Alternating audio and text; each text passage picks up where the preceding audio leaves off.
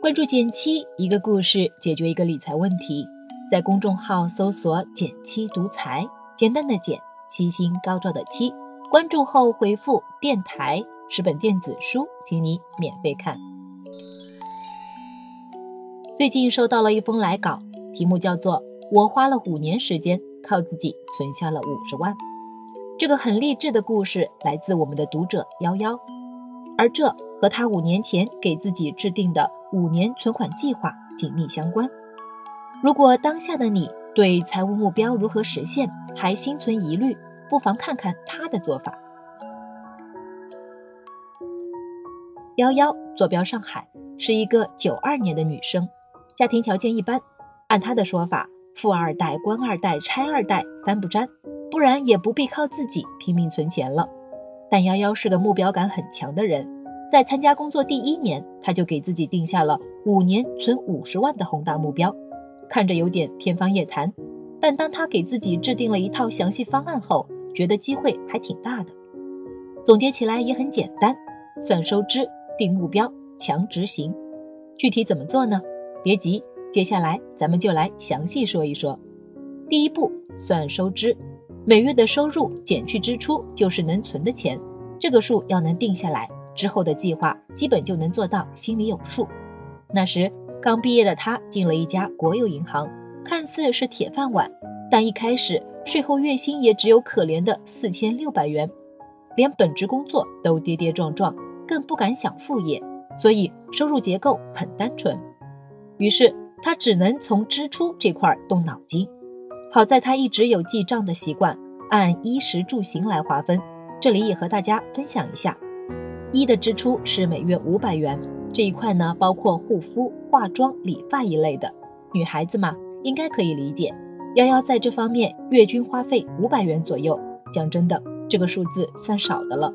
这也跟她的工作有关系，上班统一穿制服，不能染发、做夸张美甲，不知不觉省了好大一笔臭美钱。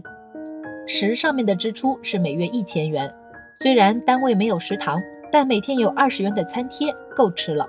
再加上幺幺习惯家里带饭，所以连餐贴都省下了。偶尔还可以小奢侈下，买买星巴克用。但他有个习惯，每周末要带父母出去吃一顿，两三百是要的。所以在吃上月均要花一千元。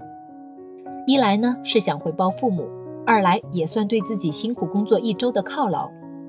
后来幺幺也反思了一下，如果把每月外食频率减少到两次，还能额外再省五百块。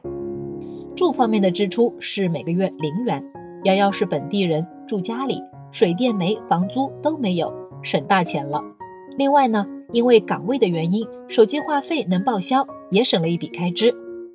行方面的支出也是每月零元。通勤方面呢，因为找工作时特地找了离家近的单位，步行二十分钟，骑车十分钟可达，买张共享单车包月卡，一月不超过二十元。单位还有每月三百元的交通卡发，所以就算不花钱。最后说说旅行，其实这件事刚开始是想都不敢想的，因为幺幺所在的银行网点几乎全年无休，不但双休日，连十一春节都要调休。刚入行那阵儿，作为小辈，他总被老前辈们要求换班，所以头两年干脆放弃了旅行的想法。如今回想，在财富的原始积累过程中，这些银行里的规章制度反倒都成了他的优势。总结一下，每月结余三千到三千五百元，如果再算年终奖，一年存五万还是很有希望的。当时算完这笔账后，瑶瑶的内心无比振奋，即使是个简单的初步目标，也推着他在之后的每一步都走得更坚定了。第二步是定目标，在计划执行前，幺幺手上已经有两万元。多一半呢来自年终奖，余下的是工作半年来无脑存下的，这也算是他的第一桶金了。但接下去如何分配这笔钱，成了他心中的疑问。于是幺幺决定先从目标梳理开始。说长远肯定是想财务自由的，但这就有点虚了，不利于计划制，不利于计划制定。所以还是从短期可见的目标入手。三十岁前要紧的是，无外乎结婚买房。三十岁前要紧的事，无外乎结婚买房。虽然是女生，但经济独立也很重要，至少不拖累父母，甚至能回报他们，所以自己也得努力点儿。在上海，入门的刚需房总价在三百万左右，即使按当时百分之三十的首付比例，也要九十万。所以在他的计划里，买房是首要目标，哪怕五年内完，哪怕五年内完不成，至少能给自己攒个敲门砖。目标清晰了，规划钱的去处也就更得心应手了。按他当时的工资四千六百元来算，对应的每月工资日后，他的财务分配就是衣食住行等日常开销对应的是现金池一千五百元存在余额宝里，买房的目标呢是两千六百元。存在债基或者定期理财里，最后呢再养一只小金鹅，五百元定投指数基金。当时的幺幺只是误打误撞，如今回看，竟与我们一直强调的财富水池模型不谋而合。二零一八年，幺幺给自己买了保险，四大水池终于配置齐全了。第三步就是强执行。说实话，计划做完后，其实幺幺心里也没有底，这五年五十万能达成吗？即使把目标池加金额池全算上，每月存三千一百块，五年下来，他最多能存十八万六，加上年终奖，也跟他的理想数字相去甚远。当时幺幺是这么说服自己的：工作才半年，要相信自己，将来收入会有增长。另外，日积月累的定投，终有一天会回报在账户上。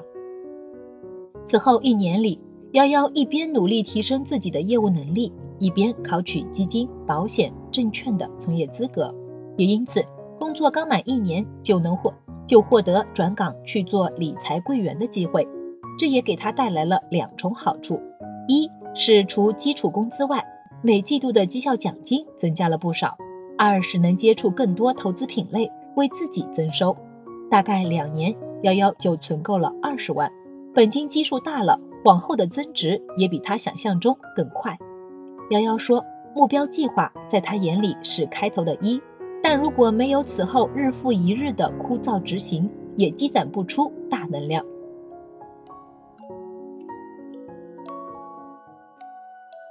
在来信最后，幺幺也和我们分享了一些他的个人经验。其实，任何目标的制定，兴奋点大都在做计划时就耗尽了，执行一定是枯燥的。幺幺也承认，在这五年间。他经历不止一次想放弃的时刻，工作不愉快也好，过程很无聊也罢，总之坚持好难。为了克服这个问题，他给自己定了个规矩：每月工资日对账户做个复盘，一般记录三样：当月总收入、总支出和当下账户总额。这事儿对他的意义有点像跑进度条，每当看到存款较上月又多了些，再忙再累也烟消云散了。当然，也有人质疑，女孩年轻时错过爱美打扮的机会，可能会抱憾终生。